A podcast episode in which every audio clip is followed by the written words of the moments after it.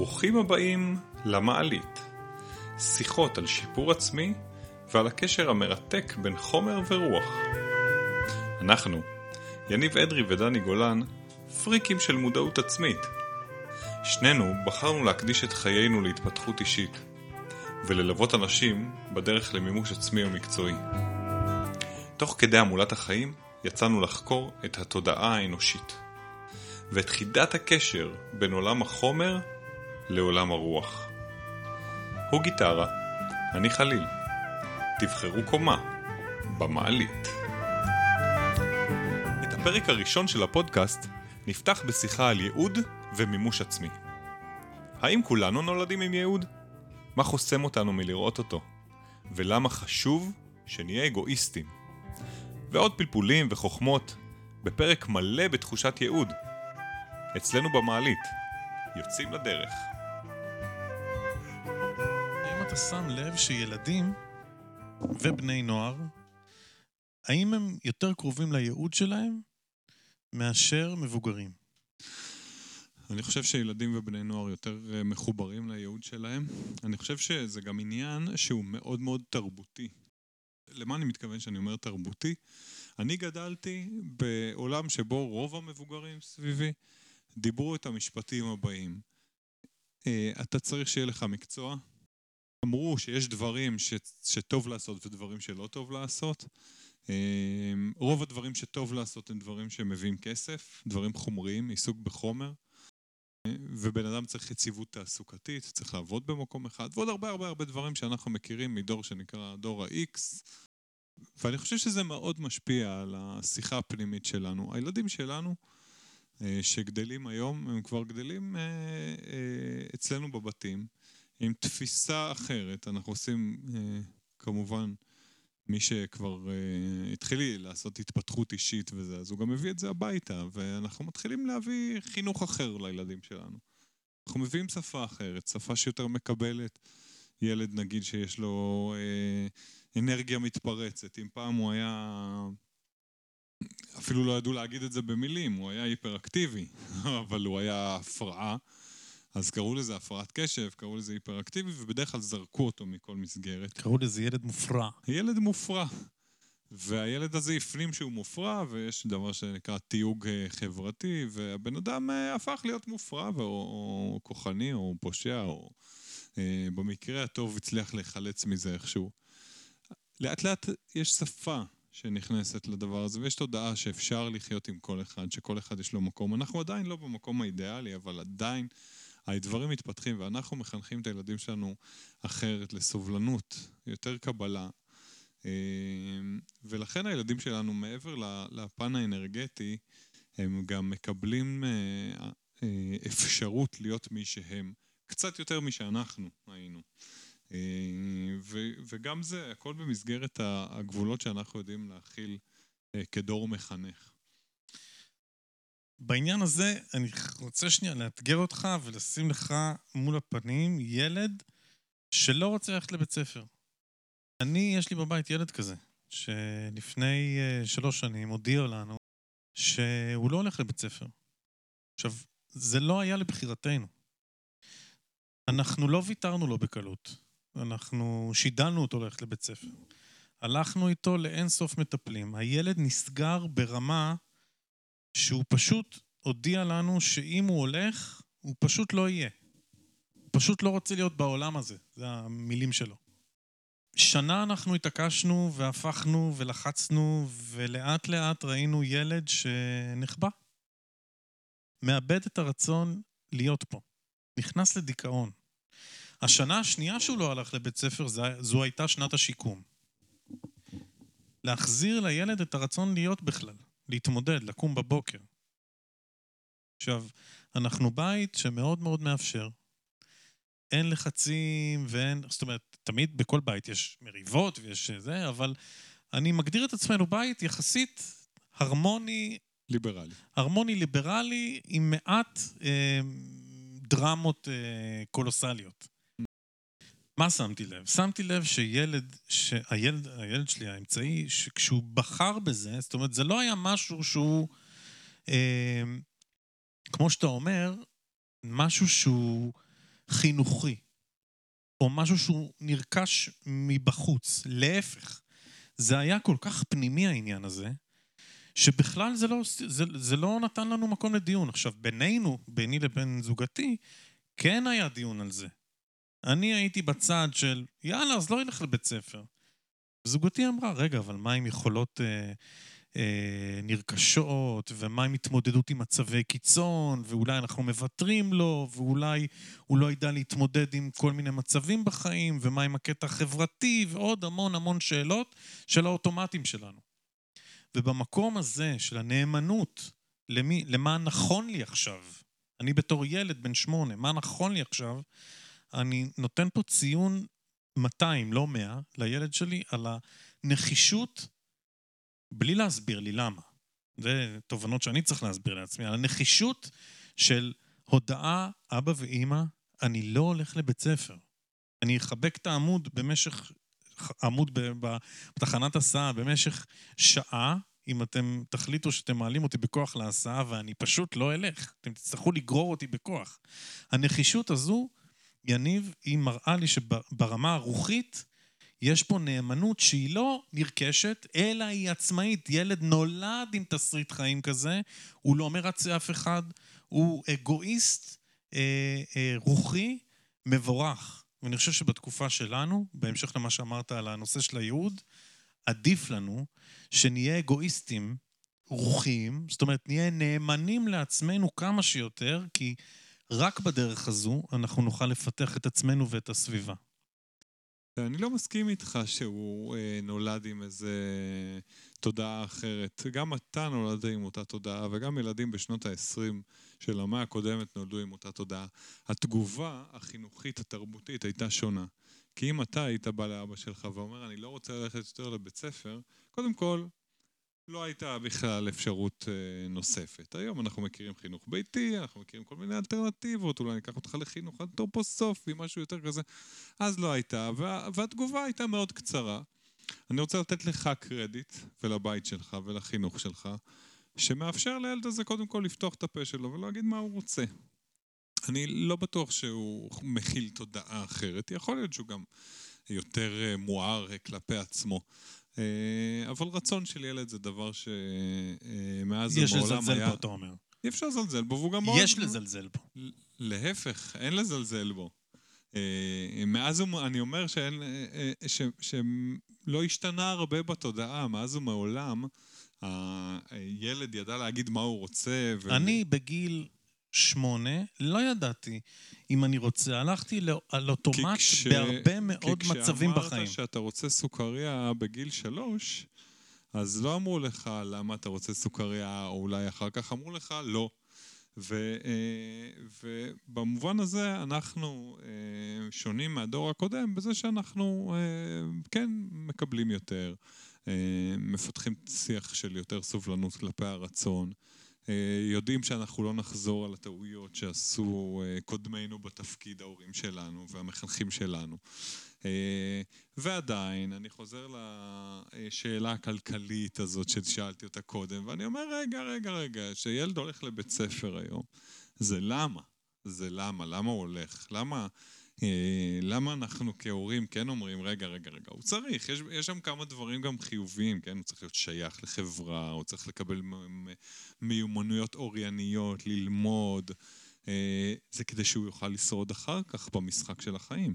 אני ממש, ממש ממש מתקומם כל פעם שאני שומע את ההסברים האלה, אני אגיד לך למה. אני לא מוטרד מזה שהילד שלי פותח פערים. אני כל כך משוכנע בחתימה שלו, של הייעוד של מה שהוא בא לעשות בו, פה בחיים האלה, שאולי בית ספר זה לא חלק מה, מהזמן שלו עכשיו. נכון שבית ספר יש הרבה דברים שילדים מסוגלים ללמוד מהם, ו- ויש שם בסיסים שאתה... אבל אין לי חשש שהילד שלי לא ישלים את הפערים האלה. אני, אתה יודע מה מטריד אותי? אני מוטרד כל הזמן ממה מניע אותו? איפה האש שלו? איפה הרצון שלו? כל עוד יש לו רצון למשהו, מצידי עכשיו זה כדורגל, או רוגבי, או טניס, או קפוארה, או לא יודע מה. אני הולך איתו. זה לא משנה כרגע במה, במה הוא יתמקד. כל, הסמן הימני שלי זה כל עוד יש לו רצון, והוא אה, רץ על, ה, על המסלול של הרצון שלו, וזה עושה לו טוב וזה נותן לו אנרגיה, אני איתו שם, זה תפקידי. לדחוף אותו איפה שהוא אמור להיות. מצידי שגם בגיל 13 לא ידע לקרוא. הרי מה, אתה חושב שבאמת הוא לא ידע לקרוא? כשהוא ירצה להתקבל למשהו, הוא יושיב את עצמו על התחת וילמד לקרוא. ואם הוא לא יתמודד אז הוא ייפול, ואני מעודד אותו גם ליפול. אני גם אומר לו, תשמע, בשביל זה צריך, בשביל להתקבל לזה וזה, אתה צריך לעשות ככה וככה וככה. אתה רוצה, תתמודד, אתה לא רוצה, אל תתמודד. אני לא אעשה את הדרך בשבילך. אני מעודד את הילדים שלי ליפול. וכשהם נופלים, הם מקבלים כוחות. וכן, להכיל את הדמעות, ו... אבל שנייה, אנחנו סטינו מהעניין. אני, אני, בתוך הנושא של הייעוד, mm-hmm. ילד בן שמונה שמגלה רצון, אתה יודע מה? הוא מגלה חוסר רצון. הוא עושה את זה דרך הלא. לא, הוא רוצה, אבל הוא יודע מה הוא רוצה. הוא לא יודע מה הוא רוצה. הוא יודע שבית ספר לא מתאים לו. Mm-hmm. הוא יודע שהוא לא רוצה בית ספר. זה מר... מראה לי שילדים כמוהו מאוד מחוברים לייעוד שלהם, ואני חוזר למה שאמרנו קודם, אני חושב שהחבר'ה הצעירים, הילדים האלה, נולדים עם תודעה שיש בה נאמנות עמוקה למי שהם, למי שהם אמורים להיות, לתסריט החיים שלהם, לייעוד שלהם. ככל שאתה עושה את זה בגיל צעיר יותר, אתה אה, מייעל את האנרגיה, את המצבר האנרגטי שקיבלת למהלך החיים שלך.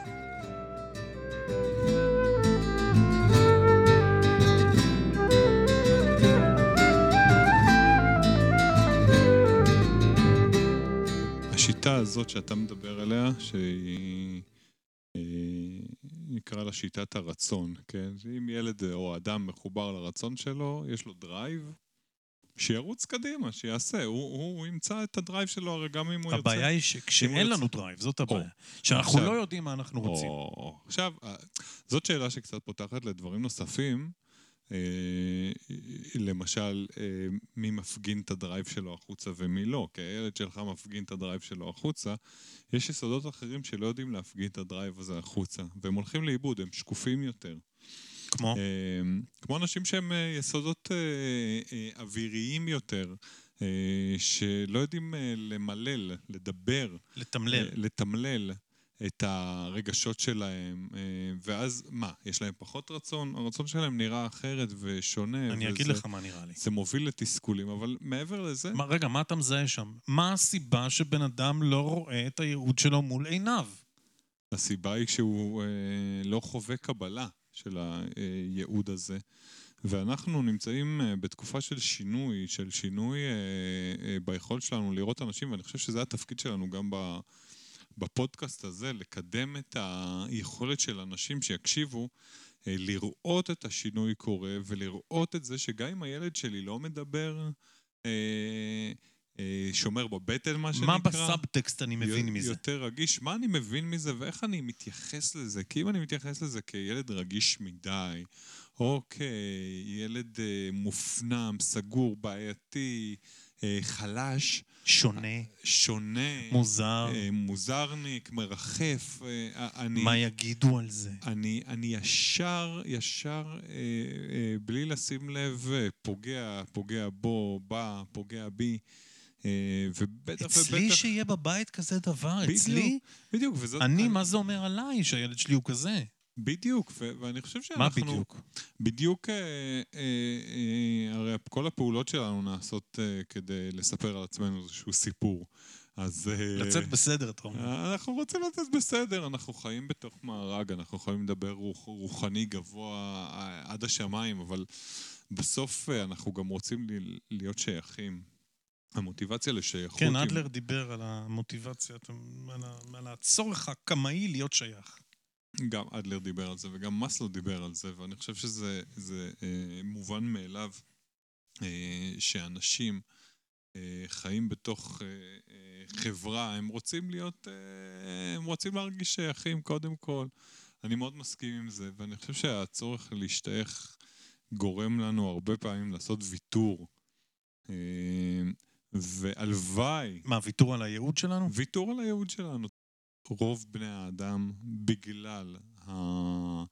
אה, נקרא לזה המרכיב הזה של צורך בשייכות, אה, מוותרים כולנו, רובנו, אה, בשלב כזה או אחר, מוותרים על, ה, על אה, לפתח את, את מי שאנחנו, לפתח את הייעוד שלנו, לפתח את מה שמעניין אותנו, אפילו לפתח את עצמנו בלי להבין למה, כי, כי יש לזה מחיר, כי יש לזה מחיר, ו, וכשילד שומע, או נער, כן, בגיל ההתבגרות, שבו אתה הכי אכפת לך מה חושבים ואיך אתה נראה, ואתה מנסה לתפוס את השייכות שלך בעולם הזה בכלל כאדם בוגר, ואתה שומע שאתה מוזר, אתה לא בטוח שתמשיך בדרך הזאת, אז אתה מחשב מסלול מחדש והולך אה, למסלול בינוני ש, שמוותר על להיות מוזר, כי זה מאיים מאוד להיות שונה, ובטח מאיים להיות מחוץ למסגרת.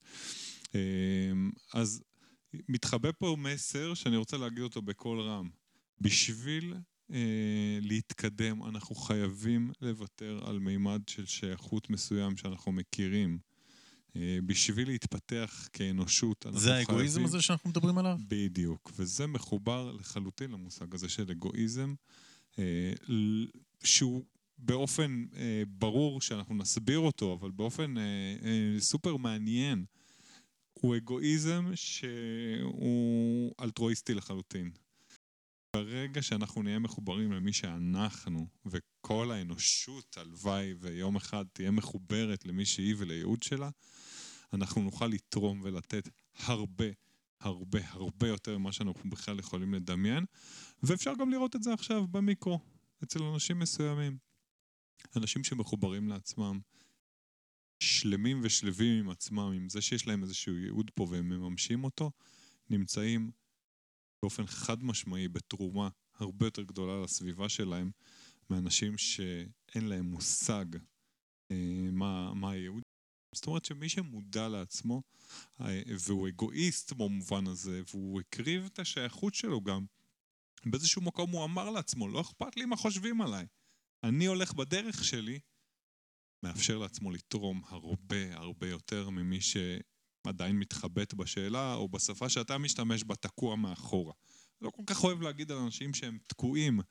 אה, אולי זאת לח... המציאות. לחלוטין תקועים. אולי זו המציאות, אבל... מספרים לעצמם כל מיני סיפורים, אבל תקועים עמוק. אה, אני חושב שתקוע הוא רק בן אדם שיודע שהוא תקוע. ועד אז הוא פשוט, אה, אני לא, אני לא, לא מתקדם. לא רוצה להאשים אותו בשום דבר, הוא פשוט נמצא במקום אחר, אולי אני תקוע בעיני מישהו אחר, אני לא יודע. אבל בהחלט אנשים שעוד לא עברו את המסע האישי הזה של הבנה, שיש ייעוד, ויש uh, סיבה שהם פה, ו... אני רוצה בעניין של הייעוד לדבר איתך רגע על המימד שתוקע את היכולת שלנו ללכת לפי הייעוד שלנו. והמילה הפשוטה והמדכאת הזאת קוראים לה פחד. הפחד היא מגפה פי מיליון יותר מטרידה מהקורונה. או מכל נגיף אחר שיגיע לפה אה, והולך להיכנס בצורה של האנושות. כי פחד הוא מסרס והורג כל רצון טוב של יציאה מהקופסה. הפחד משינוי הוא כל כך קמאי, כי אם יש לי עכשיו מציאות והיא טובה, למה לשנות אותה? למה לשאול שאלות? למה לרצות לצאת מהקופסה כשהכול זורם איכשהו בסדר? אם זה עובד טוב, אל תיגע בזה, זה כלל ידוע בתכנות. ואני רוצה לצאת בעניין הזה ולהגיד שאני באמת מנסה לחשוב על הדברים שמפחידים אותי היום, ואני חייב להגיד שאני שחררתי רבים מהם. רבים מהפחדים שלי. אה, כולל הדברים הכי מפחידים שבן אדם יכול להעלות על דעתו, שהוא יאבד את המשפחה שלו, שהוא יאבד את הקרובים אליו, שהוא ייפצע, שהוא יתעוור, שלא יודע מה יקרה לו, שהוא יחלה. אה, הפחד היחידי שלי זה שאני לא אצליח לעשות את מה שאני מרגיש שחתמתי עליו. זה הפחד היחידי, אני חושב. וכשנבודד את עצמנו מהפחד, זאת אומרת, שנשים אותו מול הפנים ונגיד, אני לא נאמן למה שאני אמור לעשות עכשיו כי אני פוחד לפתוח עסק, כי אני פוחד אה, ללכת ולצייר אה, ציורים ולהתעסק באומנות, או להתעסק במוזיקה, או להתעסק בהרצאות, או להמציא משהו חדש. אני עושה את זה כי מיליון תירוצים, כי אני צריך פרנסה, וזה מפחיד אותי שלא יהיה לי פרנסה, או אני אה, מפחד שפתאום אני אלבש זהות אחרת ואנשים יסתכלו עליי בצורה מוזרה. כל ההסברים האלה, אלה חומות שכדאי מהר מאוד, מהר מאוד לה, להפיל אותם. ו- וזה lifetime, זאת אומרת, זה לוקח הרבה מאוד זמן, אבל כשהייעוד שלך מול הפנים, יש לך סוג של עמוד ענן שאתה רואה אותו כל הזמן מול הפנים, ואתה הולך עם המתנה הזאת ואתה אומר, זה, לשם אני אמור להתקדם, לשם אני אמור ללכת. מה יקרה עם זה? לא יודע. אבל אני הולך לשם. אני רוצה להתעמק בזה. מה התועלת בזה שאני הולך לפי הייעוד שלי? זאת אומרת, נאמן לייעוד שלי, מה התועלת בזה? תראה, פה במקום הזה אני רגע אחד רוצה להתייחס שנייה לפחד, ואז לענות לשאלה שלך. קודם כל, אני חושב שרוב הפחדים שלנו יושבים על, ה, אה, איך שאנחנו נראים בעיני האחרים, מה אחרים יחשבו. אפילו אנחנו לא צריכים לנסח את זה, אנחנו אפילו לא מודעים לזה שאנחנו חושבים ככה. אבל, אה, אבל אם אני פוחד לעשות איזשהו שינוי תעסוקתי למשל, ואני מספר לעצמי, או שאני יודע בוודאות ש, ששינוי תעסוקתי יכול להביא אותי להצלחה גדולה, אבל יכול להביא אותי גם לכישלון, וכישלון יש לו משמעות, אני לא אוכל אה, להתפרנס. אבל הפרנסה זה גם סיפור, כי מתחת לפרנסה יושב איך אנשים יראו אותי, כן? זה לא שאני לא יכול לחיות מפחות אוכל, אלא שיש לי כבר איזושהי נראות חברתית, יש לי איזשהו סטטוס, והפרד שלי לעשות שינוי תעסוקתי יושב על החשש שהסטטוס הזה ישתנה. והסטטוס הזה הוא השייכות שלי. זה אומר שאני את רוב הפחדים לוקח למקום של שייכות.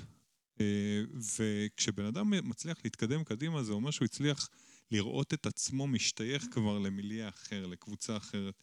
למשל, אתה אה, משתייך למיליה של אנשים שמתעסקים במימוש הייעוד שלהם. ולכן הפחד שלך הוא שלא תצליח לממש את הייעוד שלך. כי אתה כבר לא אכפת לך מה אחרים יחשבו, למרות שזה לא מדויק לחלוטין. אה, יש לך לקוחות, יש לך אנשים שמסתכלים עליך, יש לך אנשים אה, שלא מדברים את השפה שלך, והם בטח אה, ירצו להרגיש ש... שאתה מדבר איתם, שאתה עדיין איתם באותו לבל.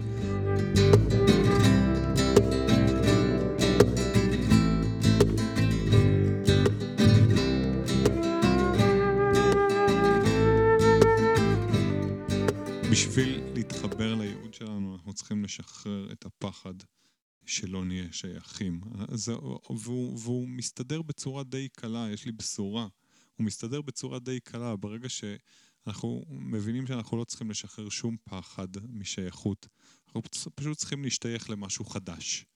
ברגע שנחליט להשתייך למשהו חדש, לקבוצה חדשה, אה, נתחכך אפילו באנשים שמתעסקים בדברים אה, שאנחנו מתעסקים בהם, כבר שחררנו את הצורך שלנו להיות שייכים לקבוצה אחרת. אה, לשכונה שלי למשל, כן?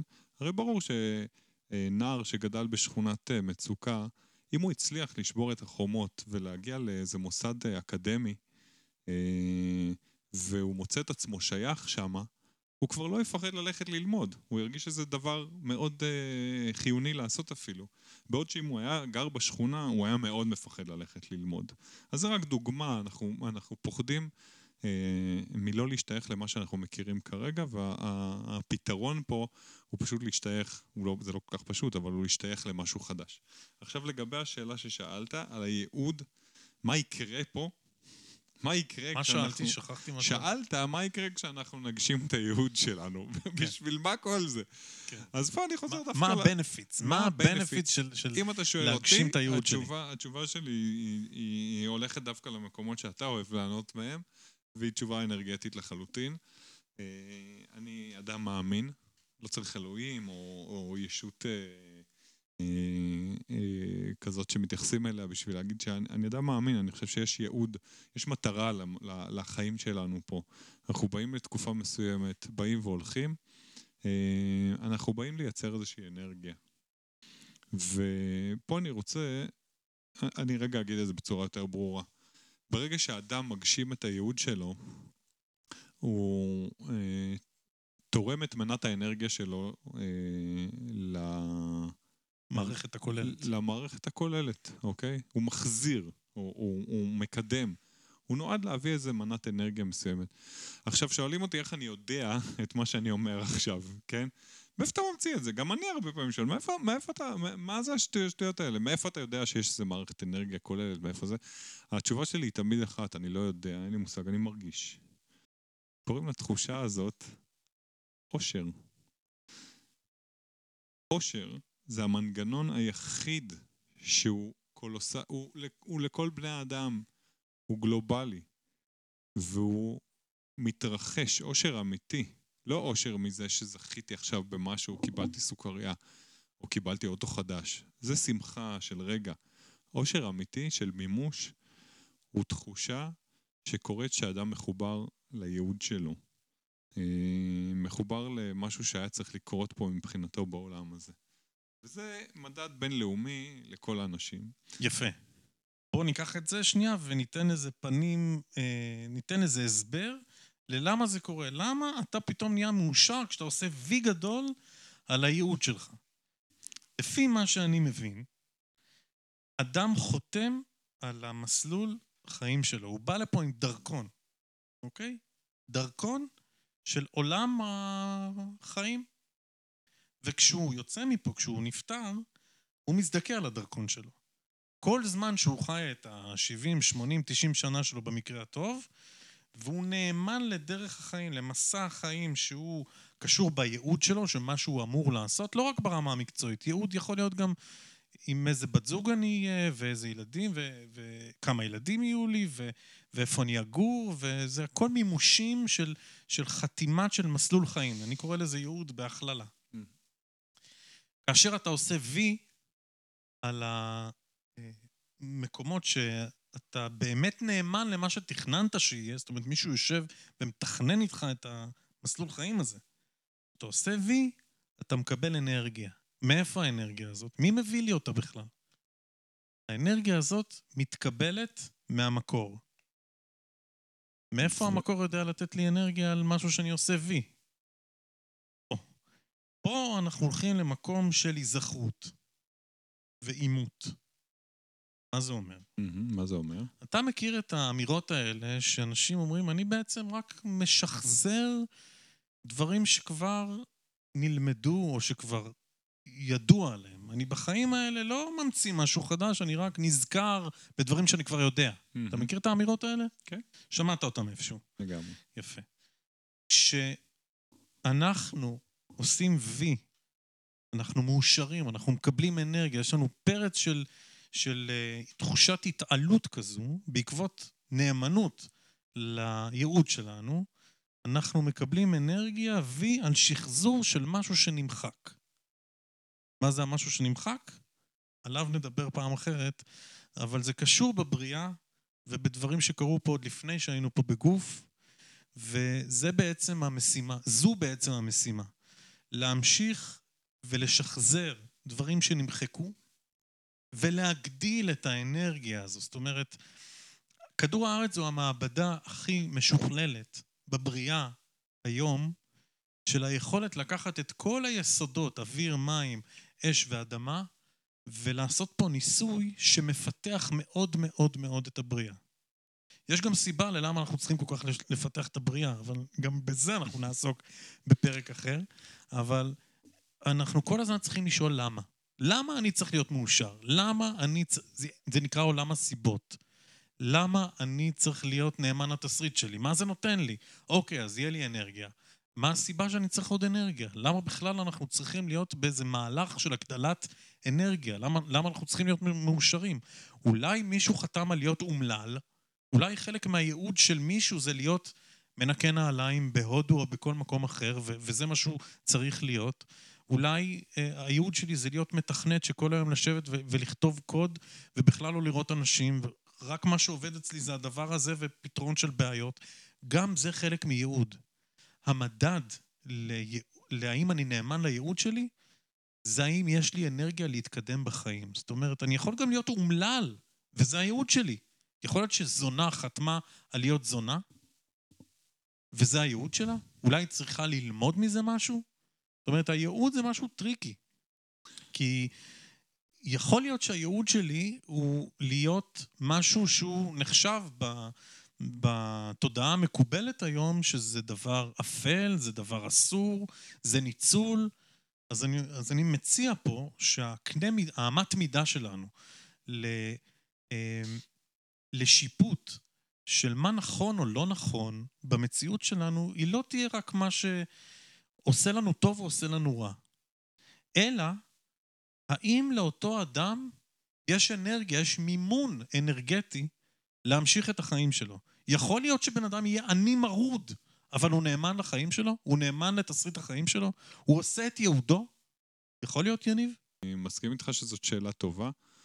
אמ, אנחנו נצטרך לדבר על המתודה של החיפוש. על, ה... על איך אנחנו... של חיפוש הייעוד. של חיפוש הייעוד וחיפוש התשובה. מהו ייעוד. אמ, אולי יש כוחות חיצוניים שיכולים לעזור לי, אתה מתכוון. יכול להיות שיש כוחות חיצוניים שצריכים לעזור, שיכולים לעזור לי, שצריכים לעזור לי. יכול להיות שיש אנשים אה, שיש להם תשובות נוספות. אנשים זה כוח חיצוני. אנשים זה כוח חיצוני. אז אתה שאלת אם בן אדם יכול להיות שהוא ממלא את ייעודו, והוא אה, עני מרוד, ויכול להיות שהוא בכלל לא שמח, הוא לא מאושר. יכול להיות שהוא אה, ממלא את ייעודו, יש לו איזושהי, אה, המדד שאתה מדבר עליו הוא מדד של אנרגיה, יש לו אנרגיה להמשיך, הוא סקרן, הוא רעב, הוא ממשיך, אבל יכול להיות שהוא גם לא מאושר. וזה בטח סותר את התפיסה שלי על אושר, אה, שמבחינתי האושר הוא אישור, זה לא סתם מאותו שורש. של בן אדם מאושר הוא בן אדם שמקבל אישור על זה שהוא בכיוון הנכון למימוש עצמי או בכלל. ואנחנו במקום הזה מביאים שתי uh, אסכולות שונות, כן? אחד שאומרת, אני אומר, בן אדם צריך להיות שמח, מאושר, להרגיש את זה uh, כשהוא מממש את עצמו, ואתה אומר, יכול להיות שהוא גם uh, בסבל, אבל הוא אמור לסבול, כן? אם אני לוקח את זה לקיצון. אני לא יודע מה להגיד בדיוק, אני חושב שזו נקודה מעולה לחקור אותה. איפה הדיון הזה שלנו מתחבר ל- לייעוד? איפה זה מתחבר לזה שאדם ירגיש או ידע או יהיה חלק מהמרקם הכולל הזה, האוניברסלי, יממש את תפקידו? אז, אז אוקיי, אז אני מציע להתייחס לביטוי ייעוד כאל פרקים בחיים. בפרק הזה אני אמור להיות בנישה הזאת של החיים. אני אמור להיות ילד שגדל במקום מסוים, ואני בתוך משפחה מסוימת, ויש לי אחים, ויש לי מערכת של חברים, ואני אמור בשלב הזה ללמוד את הדברים האלה והאלה. ואחר כך, כשאני עובר לפרק אחר, בבגרותי יותר, אני לומד פרק חדש, ואני אמור אולי לפגוש את אהבתי הראשונה, ואני אמור אה, אה, לחוות כל מיני דברים, ואז, תראה, הרבה, הרבה, גם אנתרופוסופיה מדברת על פרקים בחיים, על כל שבע שנים או על תשע שנים, אני לא זוכר בדיוק. שבע. שבע שנים. אז, אז יש פה עניינים של תהליכים. עכשיו, מדובר על זה שבגיל 40 ומעלה, אדם אמור להיות בשל להבין זה בעידן שלנו, אני מקווה שאצל mm-hmm. הילדים שלנו זה יהיה הרבה יותר מוקדם. שהם mm-hmm. בגיל 13 כבר ידעו מה הם, מה הם אמורים לעשות ויתקדמו יותר מהר, אבל בגילאים שלנו, בני 40 פלוס, אמורים לדעת היטב ולהיות מוברגים עד הסוף על מה הם אמורים לעשות עכשיו. מה השלב הבא של החיים שלהם. ולזהות את עצמם, להגיד מה הכוחות שלי. אני יותר טוב בלדבר, אני יותר טוב בלנגן, אני יותר טוב בלארגן, להיות מנהל, אני יותר טובה בלטפל באנשים, אני יותר הכי טוב בלתכנת, כל... ויש פה, זה הנאמנות, הנאמנות שעליה דיברנו קודם. כמה אני נאמן לעצמי ואני שם לב מתי מסתיים פרק בחיים שלי ומתי מתחיל פרק חדש. ו... אה, את עצמי את השאלות האלה, להיות בדיון עם עצמי. תגיד, אתה נמצא בדיון עם עצמך? כי אני כל הזמן בדיון עם עצמי, אני כל הזמן שואל את עצמי ועונה לעצמי. אני אבל... שואל את עצמי כל הזמן, אה, ממש, ברמה היומיומית, האם אני מממש את הייעוד שלי? האם יש עוד משהו שאני צריך ללמוד? האם יש משהו שאני מפחד ממנו? אה, במודע או לא במודע? אבל אה, בגלל שלא שאלתי את עצמי אפילו, אז לא, לא נחשפתי לפחד שלי. אה, אה, ואז אני, האם יש משהו שעוצר אותי, ו, ואיך אני אראה את הדרך, איך אני אראה את, את השלב הבא? אני שואל את השאלה הזאת כל יום. אה, ומה עצמך עונה לך? עצמי עונה לי, בהגיינו, עצ, עצמי עונה לי ש, שבאופן מפתיע, אה, דווקא אני מקבל את התשובות שלי מהחוץ, מהעולם החיצוני. אני אה, לא כל כך מחפש אותם באופן אקטיבי, או אה, אה, לא, לא שואל את עצמי שאלה ברורה ואז עונה אליה, אה, אלא נותן לגורל, למקרה, אה, אולי לאנרגיה האוניברסלית, לתת לי תשובות. אה, זה כמובן משהו שנורא קשה להגיד אותו או למכור אותו לאנשים, חכה שתגיע אליך תשובה. אבל אני חושב שבן אדם שמחובר לעצמו ומחובר לאנרגיה הזאת של התקדמות והתפתחות אישית, גם התשובות מגיעות אליו. ואיך הן מגיעות, ואיך אפשר להסביר את זה למישהו שלא חווה את זה, אין לי תשובה טובה. כשאתה שואל שאלה רבת משקל, אה, שהיא... אתה באמת שלם עם השאלה ואתה משחרר את האחיזה ואתה באמת רוצה לדעת, התשובה מגיעה איכשהו. זאת אומרת, האומץ לשאול שאלה כנה, עמוקה לגבי, אוקיי, אני עכשיו מתמסר לשאלה ולאי הידיעה, אני לא יודע מה אמור לקרות עכשיו, אבל אני באמת רוצה לקבל איזושהי תשובה אה, שתעלה או מעצמי, מעצמי הגבוה שלי, ואנחנו נדבר בפרקים הבאים שלנו גם על, ה, על, על המערכים של האנרגיה שלנו בתוך הגוף ומחוץ לגוף. האם כשאני עולה ואני שואל שאלה, אני או מקבל את התשובה מהאני הגבוה שלי, או מבחוץ, כמו שאתה אומר. ולהיות בהוויה, ב state of mind של אני באמת שואל, זה הרבה פעמים מביא, מביא תשובה. העניין הוא שצריך לדעת גם להקשיב, וצריך, ושחוש הביקורת לא יהיה כזה שיסרס לך את התשובה, כי אז אתה תקוע, אתה כל הזמן, אני כל הזמן בתהליכים עם אנשים שאני שומע את הביקורת ההרסנית, הם כן בדיון עם עצמם, הם כן בדיאלוג. אבל הביקורת היא, היא מסרסת וחותכת את, ה, את כל רצון טוב של אדמה שרוצה להצמיח משהו חדש, וזה זה, זה מאוד קשה לשים אותה בצד, את הביקורת.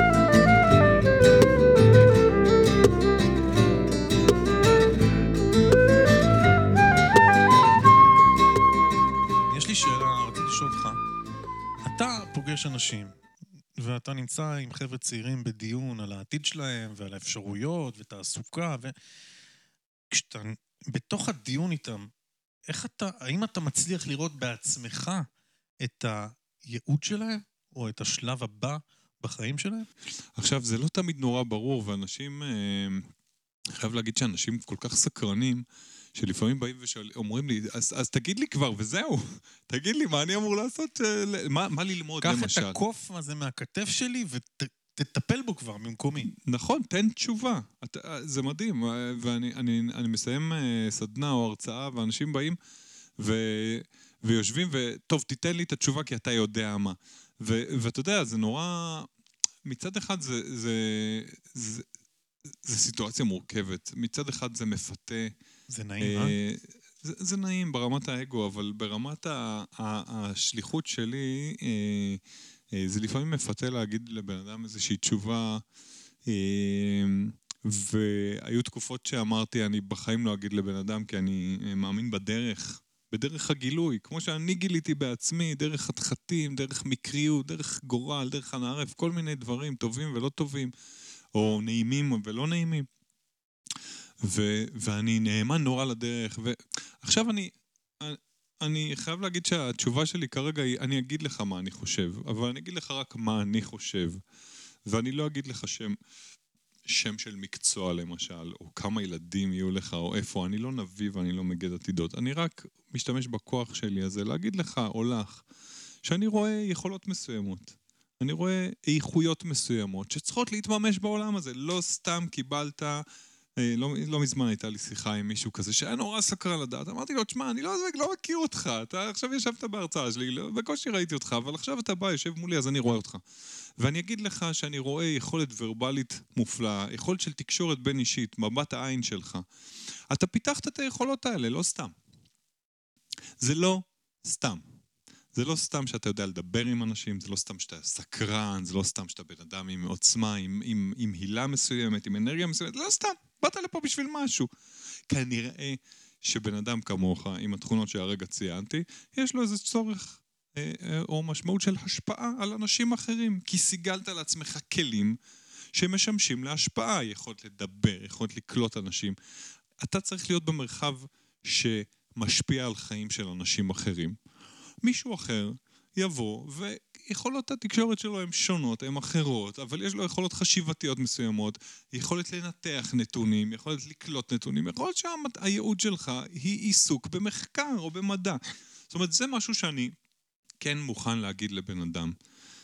אם הוא מתלבט כרגע, אה, האדם הזה ש, שיש לו יכולות מדעיות והוא מתלבט אם ללמוד עכשיו אה, משהו מדעי, ביוטכנולוגיה, או ללכת ללמוד פסיכולוגיה או, או סוציולוגיה, אז אני אגיד לו, תשמע, האיכויות שלך הולכות, לך לעולם המחקר, זה העולם שלך, זה מה שימלא אותך, כי זה מה שאתה יודע וזה מה שאתה אוהב. אבל זה לא תמיד נורא קל לתת את הייעוץ הזה. ואני גם לא לוקח את זה על עצמי הרבה פעמים. אני חושב שיש משהו די מדהים בדרך הזאת. אני, אני, כמו שאני פסקן הרבה פעמים על דברים, אני גם סקרן לגלות עוד דרכים. אני אוהב אנשים סקרנים לגבי התפתחות. כל הפודקאסט הזה שלנו על התפתחות הוא, הוא בשביל לגלות את הדברים שאנחנו עוד לא יודעים, לא בשביל לסכם את מה שאנחנו יודעים למאזינים שלנו. גם, אבל גם בשביל לגלות עוד רובד של דיון, של יפה. מחקר. זאת אומרת שהדיון הזה על ייעוד, או הדיון הזה על, על uh, התפתחות ועל אנרגיה של מת, אדם מתפתח, מתחבר לגמרי גם למקום הזה של, של uh, להיות באיזושהי בקרה עצמית. לא לשחרר לגמרי, להיות בבקרה עצמית, אבל גם בקרה עצמית מקבלת. כזאת ש, שהיא לא עושה הנחות לעצמי, אבל היא גם לא מבטלת את עצמי. היא לא מבקרת ביקורת, מה שקוראים ביקורת הורסת, אלא היא באמת יכולה לראות. וזה, אתה יודע, זה, אני תמיד אומר, בן אדם לא יכול להתפתח בעצמו לבד, הוא צריך מישהו. צריך להיות איזושהי מראה, והרבה פעמים כשאנשים שואלים אותי, איך אתה עושה את מה שאתה עושה? אז, אז אני אומר, אני, אני רק, יש לי רק תפקיד אחד, אני צריך להקשיב טוב, אני צריך להבריק את המראה שאני. ככל שהמראה יותר מבריקה, יותר נקייה, לא מבריקה, אה, שלא נסנוור, אבל ככל שהיא יותר נקייה, הבן אדם יכול לראות את עצמו יותר בקלות, זה הכל. וכן, זה התפקיד שלי כאדם. לנקות, לה, להבריק את המראה ככה שהבן אדם מולי יוכל לראות את עצמו בדיוק כמו שהוא, לא לשנות את התמונה. אה, זה, זה, אני קורא לזה גם להיות מרחב מאפשר.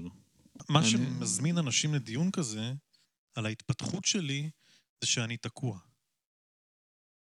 כשאני תקוע, כשכואב לי, כשאין לי כסף, כשאני עייף, כשאני בדיכאון, אז יש לי רצון רגע לעצור את האוטומט שלי ולהיות פתוח לדיון על ההתפתחות שלי. עכשיו, לא תמיד זה במודע, זאת אומרת, אנשים באים עם הקושי שלהם, מניחים לך אותו, ואז אני, כיועץ עסקי, אה, שאני לובש חליפה של סוכן סמוי, אני פתאום נכנס להם מאחורי הקלעים. רגע, אתה בכלל אה, רחוק, עזוב שנייה את העבודה, זה, זה הסימפטום של המחלה, זה לא, זה לא השורש. השורש של המחלה זה אני לא קשוב למשהו פנימי. אתה יודע, אבל בן אדם, יש פה גם אישור למה שאמרתי וגם אה, דיון להמשך. בן אדם שחש תקוע, הרי זה ממילא בן אדם שהרגיש אה, שמשהו לא בסדר, הוא מרגיש תקיעות. לכן אני הרבה פעמים אומר, אם מישהו מרגיש תקוע זה מאוד משמח אותי. לא בגלל שהוא כרגע מבולבל, לא יודע מה קורה איתו, אה, מרגיש אבוד, אה, אלא בגלל שיש שם איזה אנרגיה, תקיעות זה אנרגיה שרוצה להתפרץ, רוצה להתפרש אחרת ולצאת החוצה לעולם הזה. ותקיעות זה מצוין. אני מדבר, כשאני אומר... אה, שלאנשים יש אנרגיה סקרנית, אני מתכוון לאנשים ש, שהם יכולים גם להגיע למצבי תקיעות. מי שלא סקרן, לא יגיע למצב תקיעות, או, או לפחות לא ידע את זה, או לא קרוב לדעת את זה. אה, אז במקום הזה אני מאוד אוהב אנשים תקועים. אה, מאוד אוהב, לא בגלל שזה באמת, כמו שאמרתי, משמח אותי, אלא בגלל שיש משהו ב... בחילוץ הזה שהולך עם הבן אדם, בעצם הולך עם המוטיבציה שלו, ואני שמה בשביל אה, לספק את המקום הזה. כמובן ש... אה, ש... אה, שבמקום הזה נדרשת באמת, כמו שאמרת, הקשבה וביטול עצמי. ככל שהביטול העצמי יותר גבוה, ככה יש מקום יותר לא, לאמת לצאת החוצה אה, ולקבל מקום. אדם יודע את עצמו. הוא נולד עם זה. אבל יש מקרים שאתה פוגש אנשים שהם לכאורה תקועים ומספרים לעצמם סיפור שהם, תק... שהם תקועים, אבל הם לא. אני פוגש אנשים שהם בפול של עשייה, ואני רואה את העשייה הזאת, והם מספרים לעצמם סיפור שהם לא, וזה מדהים אותי. זאת אומרת, אנחנו סיגלנו לעצמנו ביקורת שהיא... למרות שאני עושה, אני לא מספיק טוב. למרות שאני מגשים, למרות שאני מגיע להישגים, זה אף פעם לא מספיק טוב. אני רוצה להגיד לך שזה אחד הדברים ההרסניים שאני פוגש אצל אנשים, כאשר הם כן זזים, אבל הם כל הזמן מבטלים את זה. אז כל פעם שיש הישג אצל אחד האנשים שאני מלווה אותם, זה אחד העסקים שאני בתהליך איתו, יש הישג אמיתי. אני אומר, שנייה, עצור, יש עכשיו גונג של וי ענק על ההצלחה שלי. בוא נשהה בתוך המרחב של ההצלחה ולא לא נרוץ הלאה לדבר הבא לפני שאימתנו עם עצמנו שיש פה הצלחה. ואם אין פה הצלחה, אז בואו נדון עליה. אבל אם יש, נטפח לעצמנו על השכם, בואנה, כל הכבוד, עשיתי משהו, התגברתי על מכשול, שאפו. אתה מכיר את המצבים האלה שאתה נמצא בחופש ואתה שבועיים נגיד או שבוע ואתה מת לחזור כבר? אתה משעמם לך כאילו, אתה, אין לך מתח, מתח אה, אינטלקטואלי או רצון מבעבע בך, איזה רצון אה, לחזור לשגרה כדי להמשיך את, ה, את המרוץ שלך? אני רוצה לשים פה משהו שאנחנו נפתח אותו, אבל הוא קשור להקפאה. הקפאה של הבריאה. זאת אומרת, הפחד מלעצור את עצמי, או שאני לא אהיה בחיכוך, כמו, שקרה, כמו שהגדרת קודם, שאני לא אהיה בהתפתחות, זה קשור בפחד מוות. פחד לא להיות. פחד אה, שאם אני לא בעשייה, אם אני לא ב... רץ לתוצרים, או אם אני לא בחשיבה, אם אני לא מגשים, מהמילה גשם, מהמילה של להוציא לפועל, חומר, כן? אה, כן, לבטא את זה באדמה, אז אני לא קיים. זאת אומרת, גם זה לא נחשב. זאת אומרת, אם, יש כל מיני רמות של עשייה, אבל בגדול, אם אני לא נמצא בעשייה, אני בקיפאון, אני בעצם נותן אה, לגיטימציה לאנרגיה, נקרא לה אנרגיה אפלה כרגע, להקפיא אותי. וזה החשש הגדול של הבריאה, שאנחנו נקפא על המקום, נקפא במקום, ונפסיק להתפתח. אה, אני מסמן פה עוד נקודה, שהיא... אה, ככה ב... נגענו בה קודם, ואני חושב שזה יהיה טוב לפתח אותה, זה למה דווקא אנשים שנמצאים בנקודת שבר, או בנקודת תקיעות, הם האנשים שיעשו את הקפיצה ההתפתחותית הבאה שלהם. מה יש בתקיעות שמאפשר את ההתפתחות הזאת לצעד הבא, את המוכנות הזאת להשיל מעליי משהו ולשים משהו חדש. ואיך אפשר להכניס את זה לשגרת יומנו. בהקשר הזה, אי, אי אפשר לעצור באמת. בן אדם צריך כל הזמן להיות בעבודה. כל הזמן להיות בשאלה, בפרוסס, בהתבוננות פנימית, כל הזמן. לדעתי, אין דבר כזה מנוחה. לא צריכה להיות מנוחה במובן הזה. צריך להיות רק שמירה על בריאות המכונה. זאת אומרת שהמכונה הזאת תהיה מה שנקרא פרפטו מובילה, מכונה שלא מפסיקה לעבוד לעולם, והיא ניזונה מהאנרגיה של עצמה. לא צריך מקור חיצוני. כן? מקור אנרגיה חיצוני. משהו שיגרום לנו לנוע, מישהו שידחוף אותנו לנוע. אלא שאני אהיה מכונה שמכורח ההבנה שלה, מכורח החשיבה שלה, מכורח התובנות שלה, מתקדמת לפעולה הבאה. פעולה מביאה תוצאה, תוצאה מביאה חשיבה, חשיבה מביאה החלטה, החלטה מביאה פעולה, וכן הלאה וכן הלאה וכן הלאה. ואני חושב שברגע שבן אדם נמצא ב... ב, ב על הגלגל הזה, אה, הוא צריך גם להבין שהוא על הגלגל. זאת אומרת, זה לא רק להיות, להיות על הגלגל, זה להבין שאני על הגלגל, וכן, על הגלגל הזה לפעמים אני אהיה בשלבים שהם יותר מעשיים, הם מייצרים תוצרים חומריים יותר, יסוד האדמה. ותקופות שבהן אני אה, אהיה יותר, אה, אשפר את התובנות שלי. אחד- יסוד האוויר. נכון, אחדד את, ה, את היכולות שלי להבין מה קורה, אטפס על עצמי, אתקן את עצמי, ואז אצא עוד פעם לפעולה. אה, ואני אני חושב שככל שאדם מודע למקומו על הגלגל, קודם כל זה שהוא על הגלגל, ואחר כך שהוא, איפה הוא נמצא על הגלגל, ככה הגלגל הזה מתגלגל בצורה יותר זורמת, יותר ברורה, ו, ולפחות על עצמי אני יודע ש... אה, שמהרגע שהבנתי שיש גלגל ושאני פעם אחת בצד הזה שלו ופעם אחת בצד השני שלו והכל בסדר, אני נהייתי אדם מאושר. נרגעת? נרגעתי יחסית, אני מאוד מוטרד מזה שאתה רגוע מדי. אז, אה, אה, אז, אז אני מוטרד רגוע. זה, זה המודל כרגע שאני רואה, כי, כי אנחנו מדברים על מוטרד ואני אכניס פה עוד מילה שנקראת חיכוך. כדי להתקדם חייבים להתחק... להיות מחוככים במשהו, כמו שהגלגלים שלי ברכב מייצרים חיכוך עם הכביש וככה הוא זז, ככה האדם צריך להתחכך במשהו, צריך לעבור אירועים מסוימים, צריך להרגיש לא בנוח בשביל להתקדם.